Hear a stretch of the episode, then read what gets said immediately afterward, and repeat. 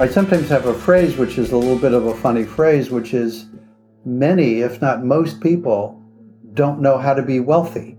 That they may be in circumstances that could provide them with wealth or actually does provide them with wealth, but psychologically they are unprepared for the journey that, that they are on.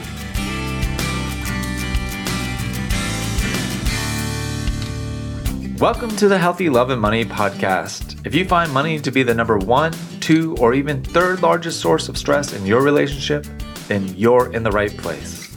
Going beyond how to budget, invest, and do your taxes, we're going to explore financial intimacy.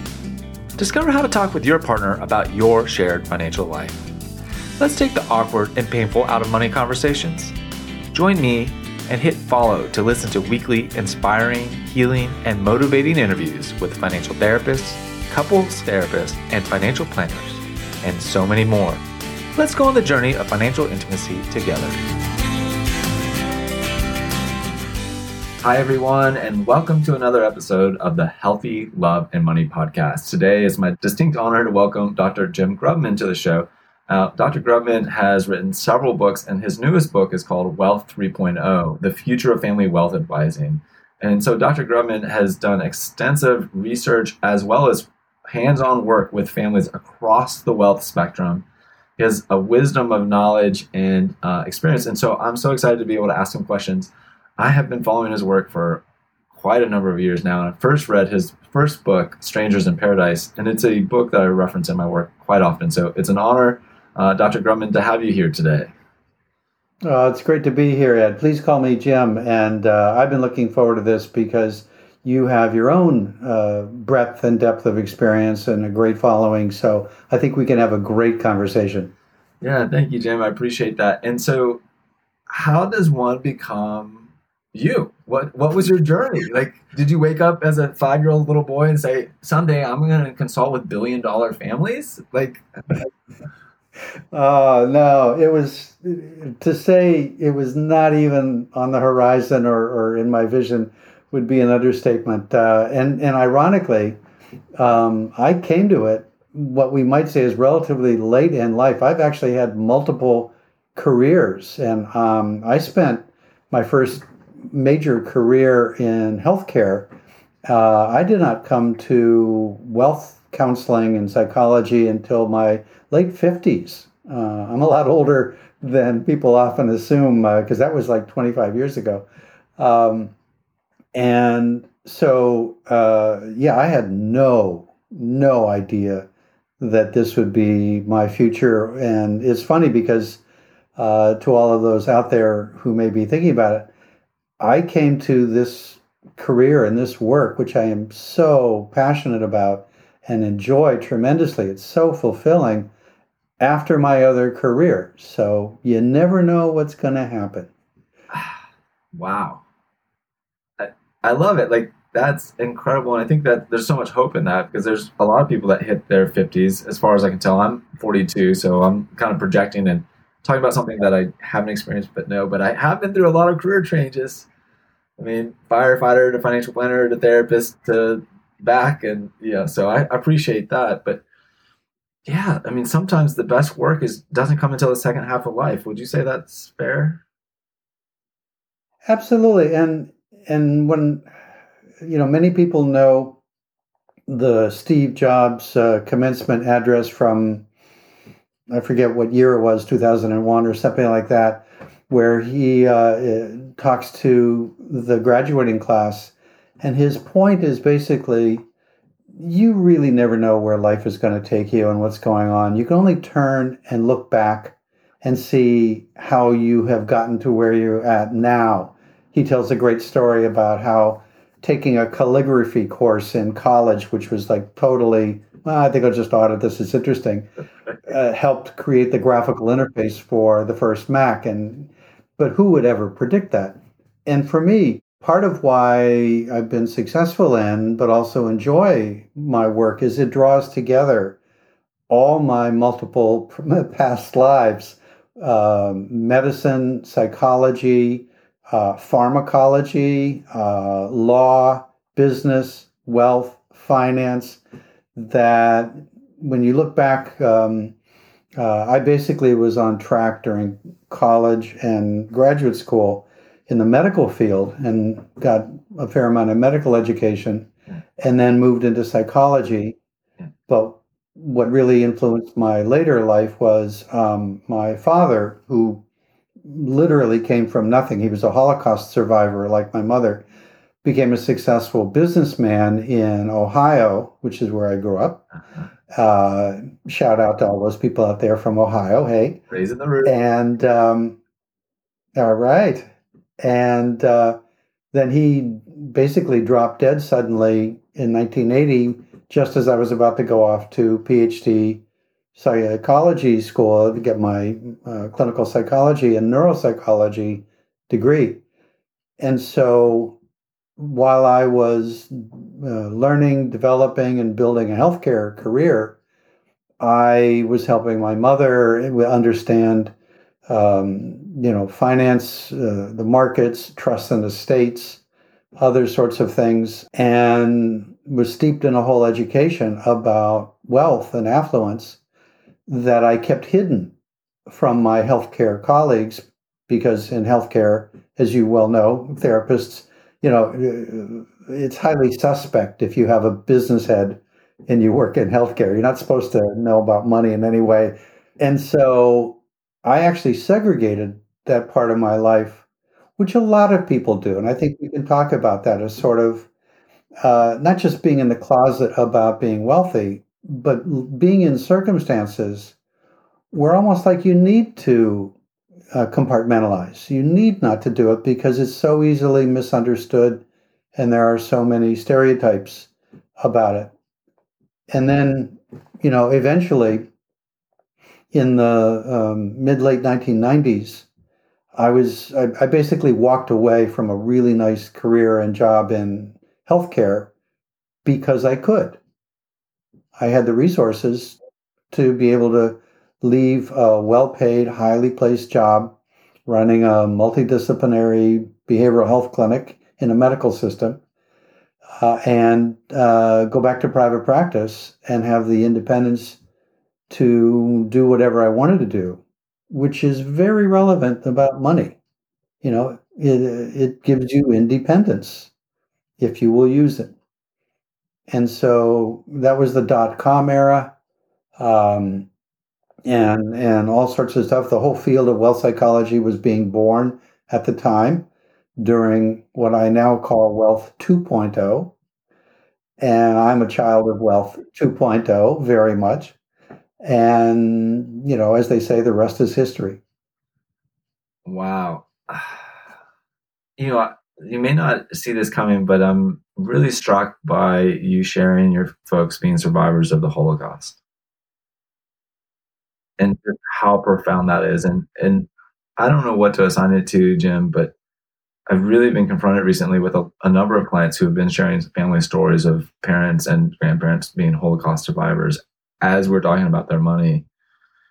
And if you're comfortable, can you talk to us a little bit more about what that means, what you've seen in your studies and your own personal reflection about surviving such a profoundly painful experience and how that shapes one's trajectory in life and relationship with wealth. I, am sorry for such a vague general question that it's hard to ask a precise question around that.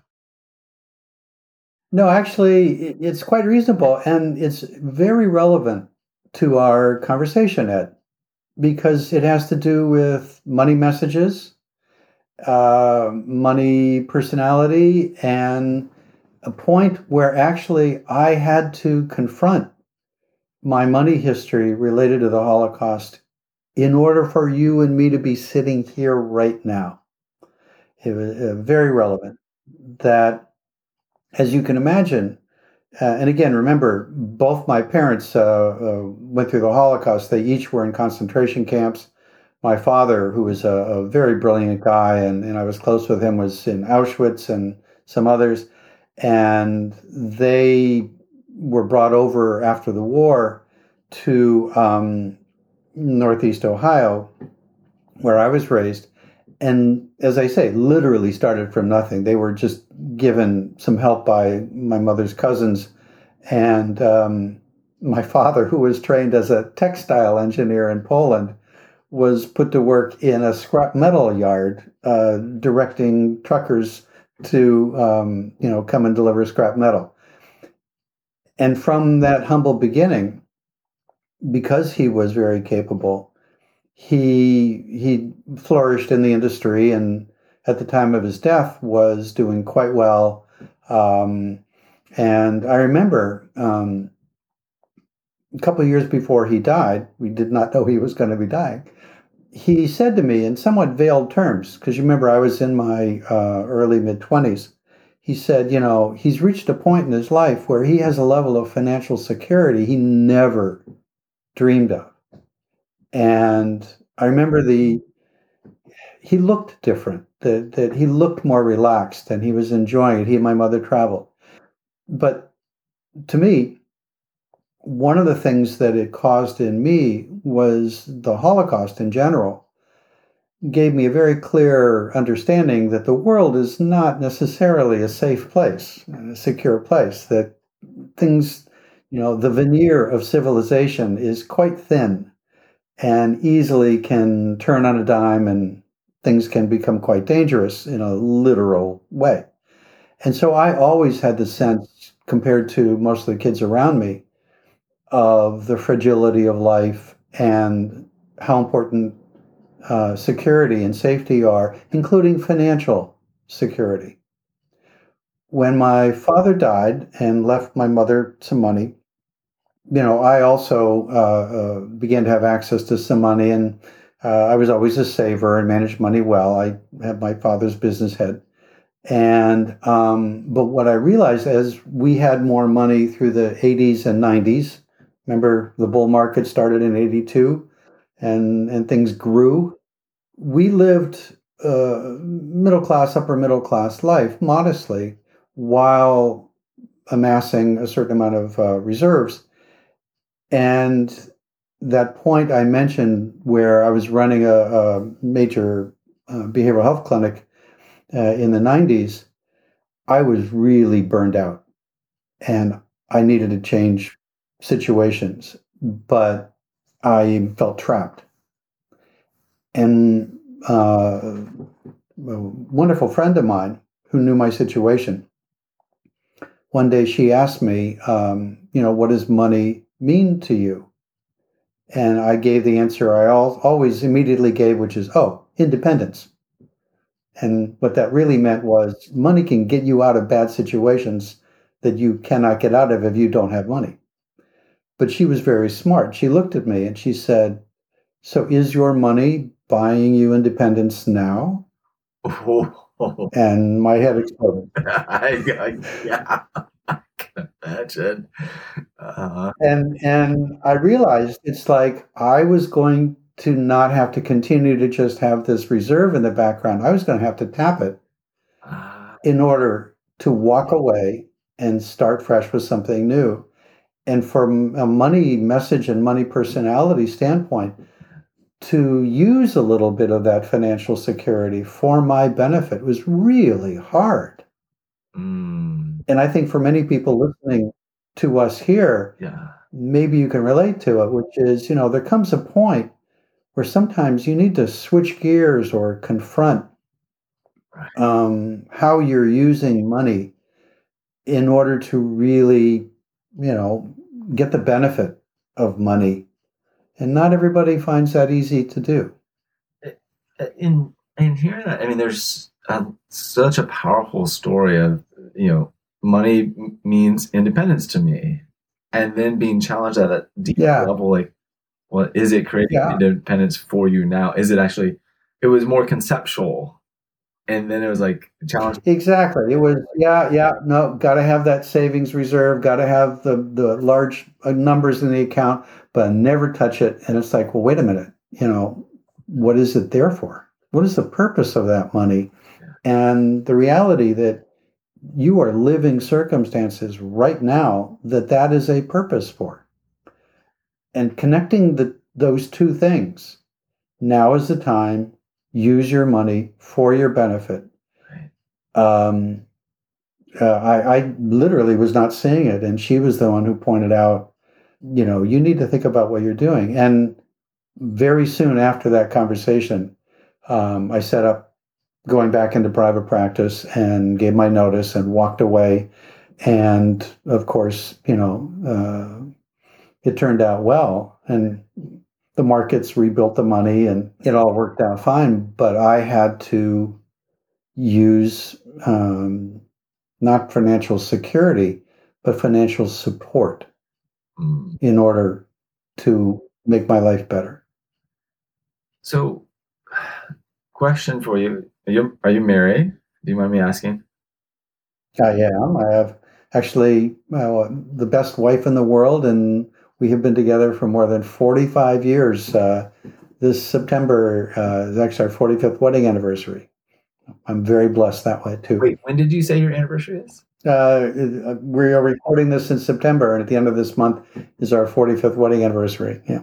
Ah, congratulations! That's wonderful. My wife and I also share a September anniversary. We're crossing 17 years. Ah, But you know, I think ah, okay. one of the emphasis of this show is also helping couples understand how to talk about money in transition. And so I'm not doing the math, mental math very quickly in my head here, but as you're working through this career transition, I imagine you're married.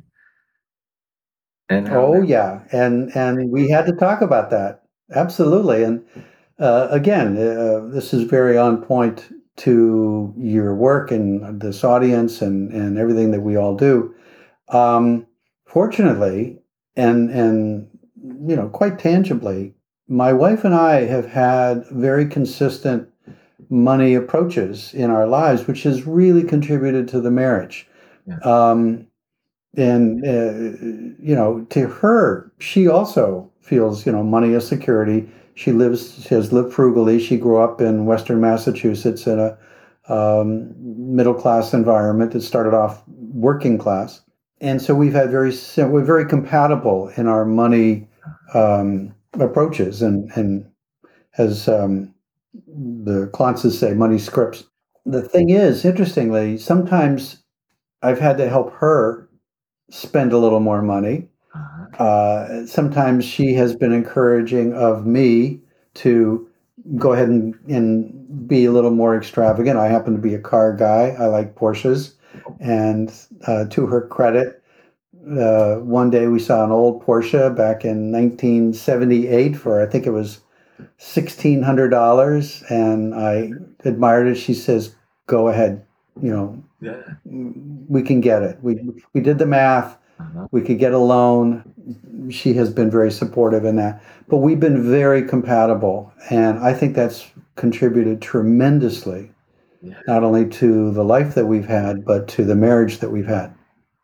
That compatibility is so important. And, you know, I know a lot of people listening may not start with that compatibility. And I'm sure in your work and in consulting with folks, you run into that probably quite a bit.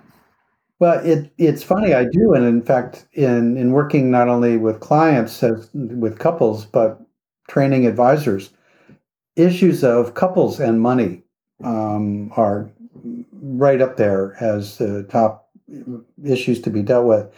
And you mentioned Strangers in Paradise um, and the whole, what I call the cultural model of wealth, that people grow up in one socioeconomic culture.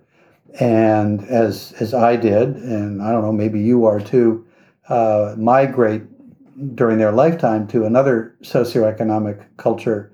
Um, and they're immigrants to wealth, which, of course, from my background, you can see where I started thinking about immigrants to anything, um, and how they're yeah, and how their kids are natives. right, Yeah. right there. And I didn't make it until you just put it together. But of course, the reference to immigration, you know, is so personal for you, and it it makes perfect sense. But the Absolutely. And when Dennis Jaffe, my collaborator, and I were uh, working on understanding the psychology of wealth and noodling on the demographics, uh, how 80% of the people are wealthy did not grow up with wealth and things like that. Who knows, uh, subconsciously or whatever, at least in my head, the whole percolating thing of uh, understanding what it's like to be a kid of immigrants uh, and then to be native of America, not an immigrant, for me, um, probably moved around in there and combined with what, what Dennis was saying, and we came out with the whole immigrants and natives metaphor. But uh, where we got onto this is when you have a couple and both are immigrants to wealth. Uh-huh. Uh, I talk about in the book, you know, how you cope with the strategy you use cross culturally of how you adapt and adjust to the new culture can be very different for each member of the couple. And when those are not congruent, um, you get big trouble. So, if that's something that a couple is faced with where they're not adapting similarly to this migration together, assuming they both start from a, a place of poverty or working class and they're upward moving and they've gotten the education, many of the people that I work with have maybe the first generation to get a graduate degree above and beyond college, right? And so they're trying to sort it out. And how do you help couples to navigate moving into this land of high income, which is not necessarily wealth, but it certainly helps to build wealth having higher income, but not necessarily. Right. I mean, well, I think that's sort of the core of the issue, Ed. That um, you know how people adjust uh, because it has an influence in a couple things. One is you know for the couple itself, but also in parenting. And right. the the real secret, just between you and me, Ed. Here, no one else may know Listen, this. Now, right now, you can't hear this. Yeah, yeah, it's just you and me uh, is that really the the main secret about wealth is is mostly about parenting and and how uh, parents lay the groundwork for children to be able to understand wealth and to do well with it versus not. So we can we can talk about that too. Hey everyone, thank you so much for listening to the Healthy Love and Money podcast. I'm honored that you spend time with me listening to these incredible interviews. I love working with individuals and couples around their financial life, integrating mental health and relational well being. I'd love to personally invite you into my financial planning practice where I do therapy informed financial planning, bringing together mental health, relationship health, and financial well being. If you're thinking that's the type of help you'd like, please see the show notes below to schedule your free 30 minute discovery call. And I'll look forward to seeing you and hearing more about your unique story and how I can best support you. Now, back to the show. Yeah, I want to I want to keep going down, push down that rabbit hole a little bit more around the parenting and, and what do you mean it? And I'll just show my cards. I look through the psychology of attachment sure. a lot to try to understand, like attachment theory. Um, I know attachment theory and psychology quite well. It's very good, yeah. And so uh, that's the lens that I think about for caregiving and the for me, I look through that lens of secure attachment versus insecure attachment and the different categories. And if you're more on the insecure attached side, how that then makes it harder to manage the journey into wealth. Is that kind of comporting with how you see the world, or? Well, in some ways, uh, you, you, know, here we are, psychologists uh, uh, talk about this sort of stuff, yeah. and we'll try and avoid too much jargon and, and detail for the audience. But the uh, the issue is a couple things. One is depending upon how secure somebody's attachment is in general in life, right. it makes a difference in how they're going to manage money. And and when I, you know, consult with parents, uh, they often ask about, you know, should I be doing allowances with my kids? What about my twenty somethings or whatever? And sometimes even in the zero to five uh, age range. Yeah what should be done to establish uh, good money skills for the future with really little kids. And one of the things that um, we talk about is it is actually attachment and secure attachment that is most important in the very young years because when kids are insecure about the world, about attachments and things, the risk is as adults, they're going to use money as a way to manage that. That essentially, kids who have insecure attachment emotionally uh, with wealth find you can buy relationships. You can use money to keep somebody in the marriage. You can, um, you know, money becomes literally the coin of exchange uh, for attachment and, and whatever in a bargaining way and in, as an economy. Right. And so kids who um, struggle in the early years with having secure attachment often wind up as adults having money problems because um, they have a very powerful mechanism for generating or maintaining attachment when in actuality, you know, a lot of things are not good. Oh man, I shouldn't have said anything about attachment because now I've got a hundred more questions on attachment. And so, listeners, bear with me if you're not, if you haven't journeyed into the field of attachment, that's okay. Just know that this, the field of attachment studies is a really large field of study in the field of psychology. And you may be having a what does this mean for me moment and starting to think about your parents. And so just take a breath. Don't go too far off. Just stay with this conversation and know like you can work through insecure attachment. That's also the good news, right? Is we can yes. towards healthier relationships. So can we talk about that a little bit and how um, moving towards secure attachment helps with the wealth journey? Yeah, sure. Uh, because in some ways, and I think this relates now to sort of financial therapy and for therapists who are able to work in the field of money and, and wealth. And it's interesting because I'm going to put a caveat in here. A lot of therapists really know very little about money and wealth in terms of they don't even know that there's a literature about it. They extrapolate from their own views, sort of general society, general knowledge, and they think that they can handle money issues from a general psychology standpoint, uh, power differentials for couples, things like that, when in actuality, if you work in the field, very often there are different approaches, different techniques, different concepts um, that would be done if you know what you're doing compared to the therapist down the block.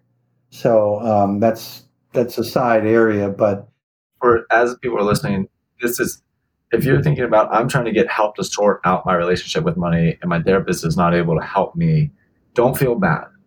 Right. And this is not a beat up on therapy right. either. This is just a, an acknowledgement that every professional has a scope of knowledge and ability. And if you're struggling in the money area, your therapist may not be able, your general therapist may not be able to help you navigate that even if they're trying, because they may not have the specialized knowledge that they need to have about the psychology of, of money and wealth. Exactly. I think that's that's it's good that you say that because for a lot of therapists as well as a lot of you know patients who seek therapy, the idea that you would assume your therapist knows about money issues uh, or wealth when in actuality it's never taught in schools. It's actually um, then I mentioned this in the book on Wealth 3.0. In the American Psychological Association, which has like 160 or 120,000 members or something, and many, many, many divisions, there is no division for financial psychology. Psychology has always sort of walked away from learning about or wanting to deal with money and wealth, and it's time that we bring it back in. The thing is, most therapists get virtually no training in money or wealth issues. And so, if you do need help on those areas, seek out somebody who does understand and ask them questions. You know, what, how were you trained? What is your basis for knowing things about dealing with money issues and wealth? Um, and if the answers are kind of generic, then you may want to be concerned. yes. Yes. So you know, there's there's so many ways we could go with this conversation, but I, you know, I know I started to ask about it, secure attachment and building wealth, and I think even if we can blend that conversation into Wealth 3.0, what is Wealth 3.0? What does that mean? What is the view of Wealth 3.0? Sure. Wealth 3.0 is my, you know, shorthand uh, uh, description of organizing the fact that we as a field have gone through um, a very specific set of uh, uh, activities, periods of growth, and stuff. What I called Wealth 1.0 was an era pre 1980, 85, uh, because most people don't realize that the wealth management industry and I mean financial planning, all of that stuff, how new a field all of that is. It's only about 40 years old. And there was a time before it that, um, you know, uh, basically things were stocks and bonds, and there were private bankers for those with wealth, and very few things for, um, you know, those who had a little bit of money. But it was in the 1970s that the laws changed in the U.S. Uh, ERISA, the, the law was created to create retirement accounts. Everything that we are benefit from right now really only began starting in the late 1970s and 1980s.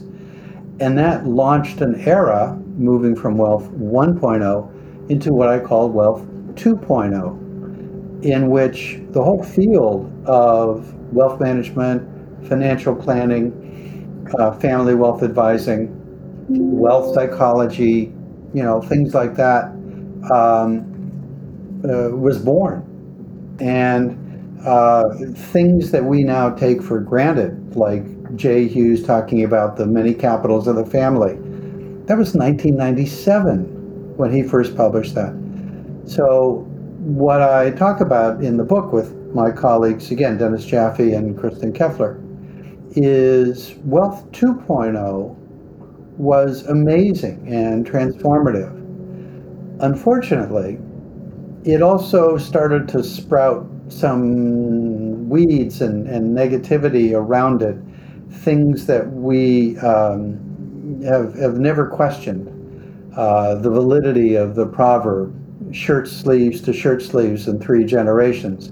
And 70% of wealth transfers fail. We have the statistics which actually turns out to be not true.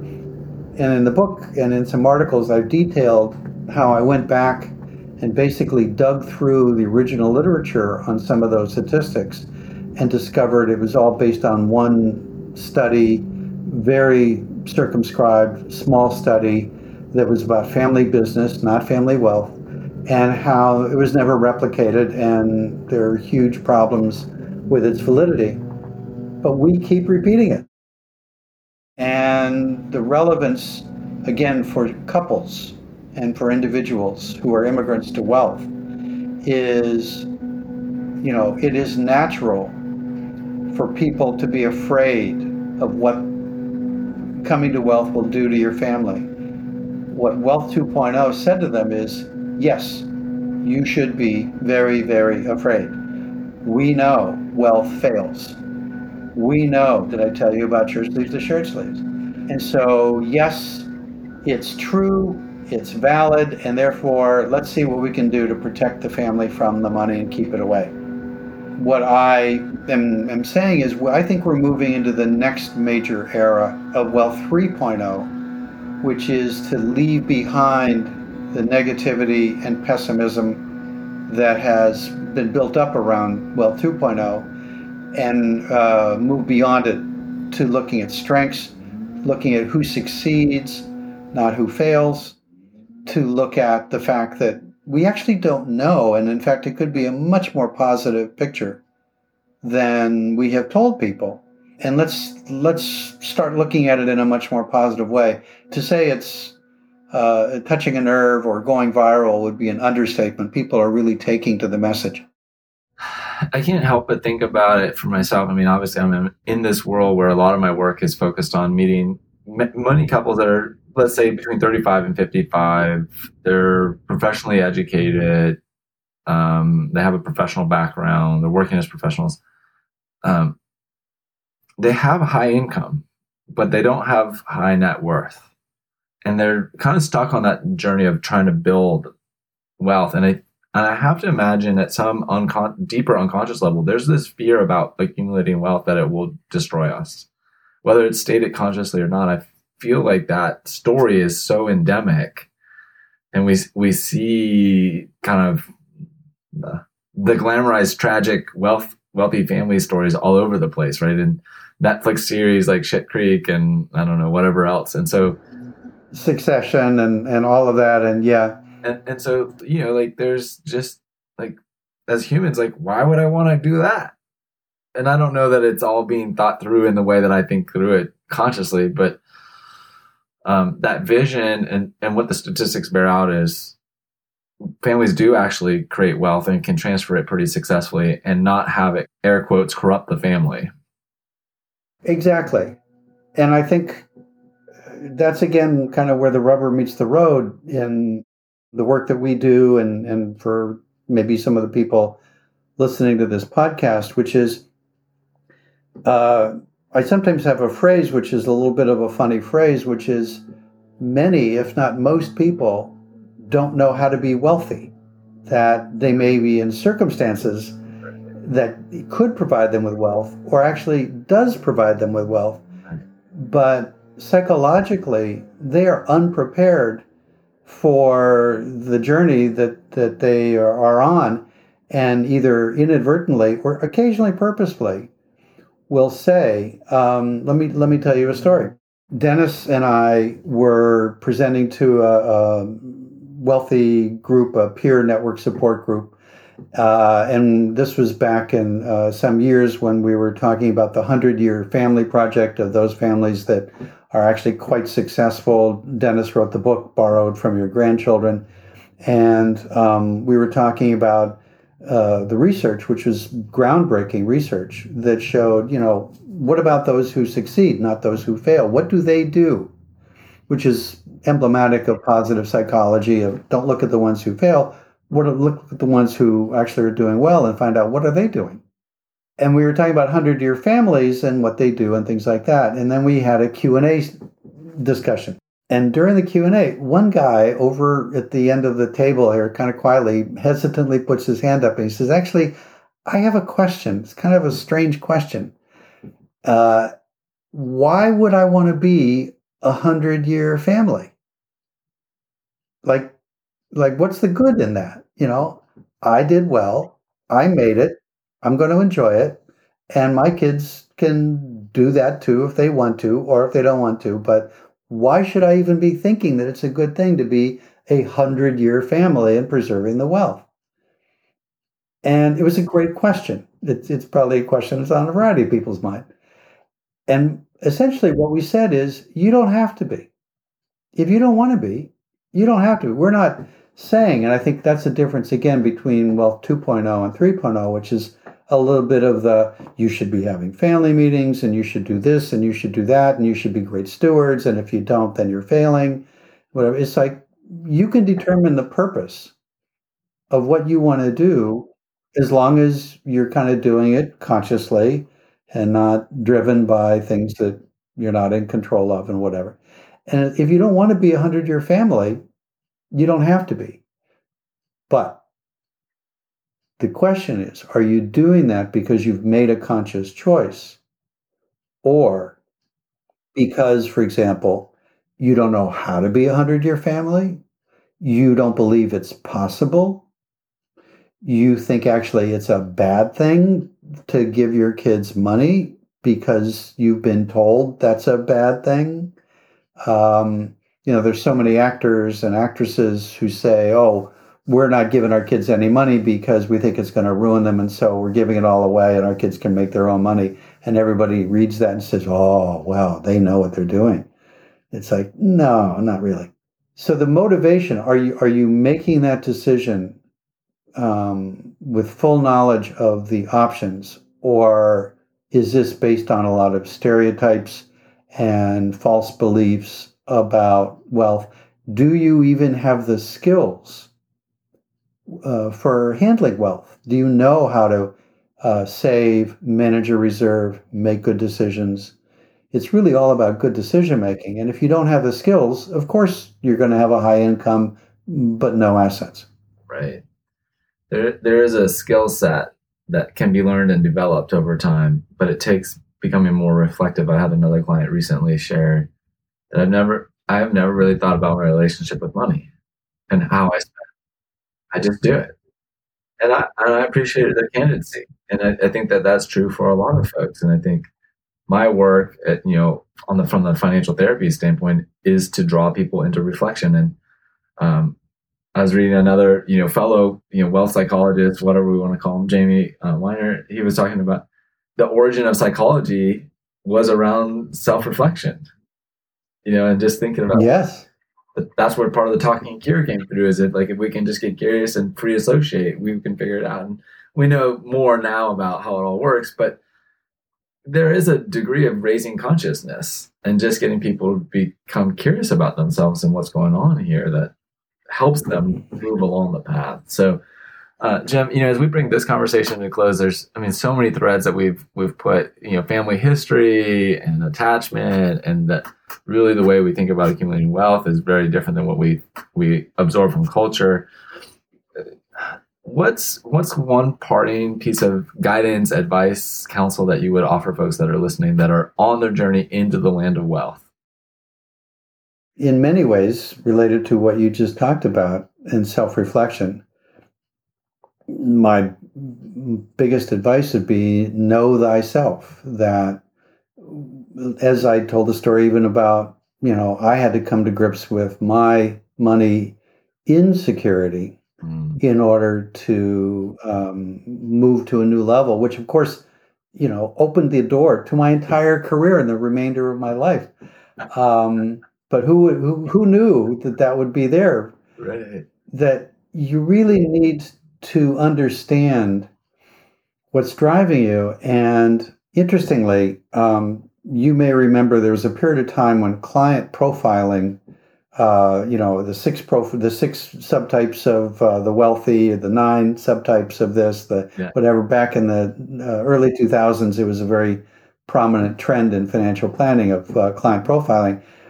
And um, one of the best, most solid, psychologically grounded, and statistically well grounded uh, analyses for that came from uh, a psychologist, Kathleen Gurney, uh-huh.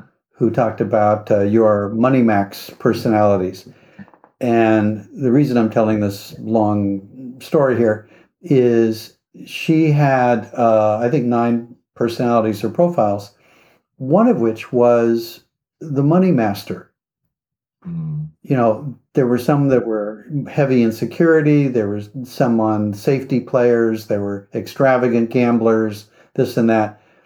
But her analysis said, wait a minute, you can have a profile, uh, which she called the money master, where you're making decisions with head, with heart, with spirit, well grounded decisions good understanding of how money works, good understanding of your life and psychology, and you're not driven by emotional decisions about money. And uh, that's, uh, people really need to understand it's hard, but you can aspire to that and be a really good decision maker about money. And if you are, it changes life. I it changes life. I love that. And so maybe the final question, I know we've got to wrap this up, is are you currently driving a Porsche? Has that fascination with actually I am continue? Uh, I I've, I've had multiple Porsches over the years, and um, my wife again has been wonderful. We and again, it's a great example. I've never had a Porsche that we couldn't afford, uh, except for the very first one where the choice we were so poor the choice was continuing the loan for the Porsche or having a better apartment to live in. And we actually sold that Porsche to get rid of the tiny little car loan so that we could move to a better place. We always um, uh, made the decision can we afford it? And when we could, uh, yes, I've, I've enjoyed it and it's been one of my pleasures in life. That's incredible. I love that. And I think it's it is a powerful story because uh, right symbolic Porsche stands for a lot for a lot of people, and sometimes people will take on that burden to the detriment of their financial well-being. And so I think that reflective what's driving me and it sounds like you know it comes for you from a place of money mastery it's like i know where my money is i know what we need and it here's how it fits so absolutely and maybe in uh, uh, another conversation we can have another podcast i will actually tell you the story of a porsche and my again my my money insecurity and how I hesitated to get a Porsche. And it was a very dear friend of mine who was at the end of her life with a very different perspective, Yeah. who helped me understand the decision that I had to make about it. Oh, that is a cliffhanger like none other for me. And I will definitely have to have you back to hear that story. Jim, thank you so much for your time. Yeah, it will be fun. It- it's a great conversation we've had today, Ed, and, and we probably should do it again. So, yes, to hear the rest of the story, you got to get me back again. That sounds good. I will definitely do that. Thank you, Jim. Take care. I invite you now to stop for five or 10 minutes and reflect on what you just heard. Maybe even journal about it. Give yourself the time to consider what you just heard and what it means to you. By giving yourself the time to reflect and integrate what you just heard, it will help you along your journey of learning, healing, and growing towards financial intimacy in your life. Please like and follow this podcast and share with someone that would benefit from being on the journey of financial intimacy. Wishing you healthy love and money, Ed.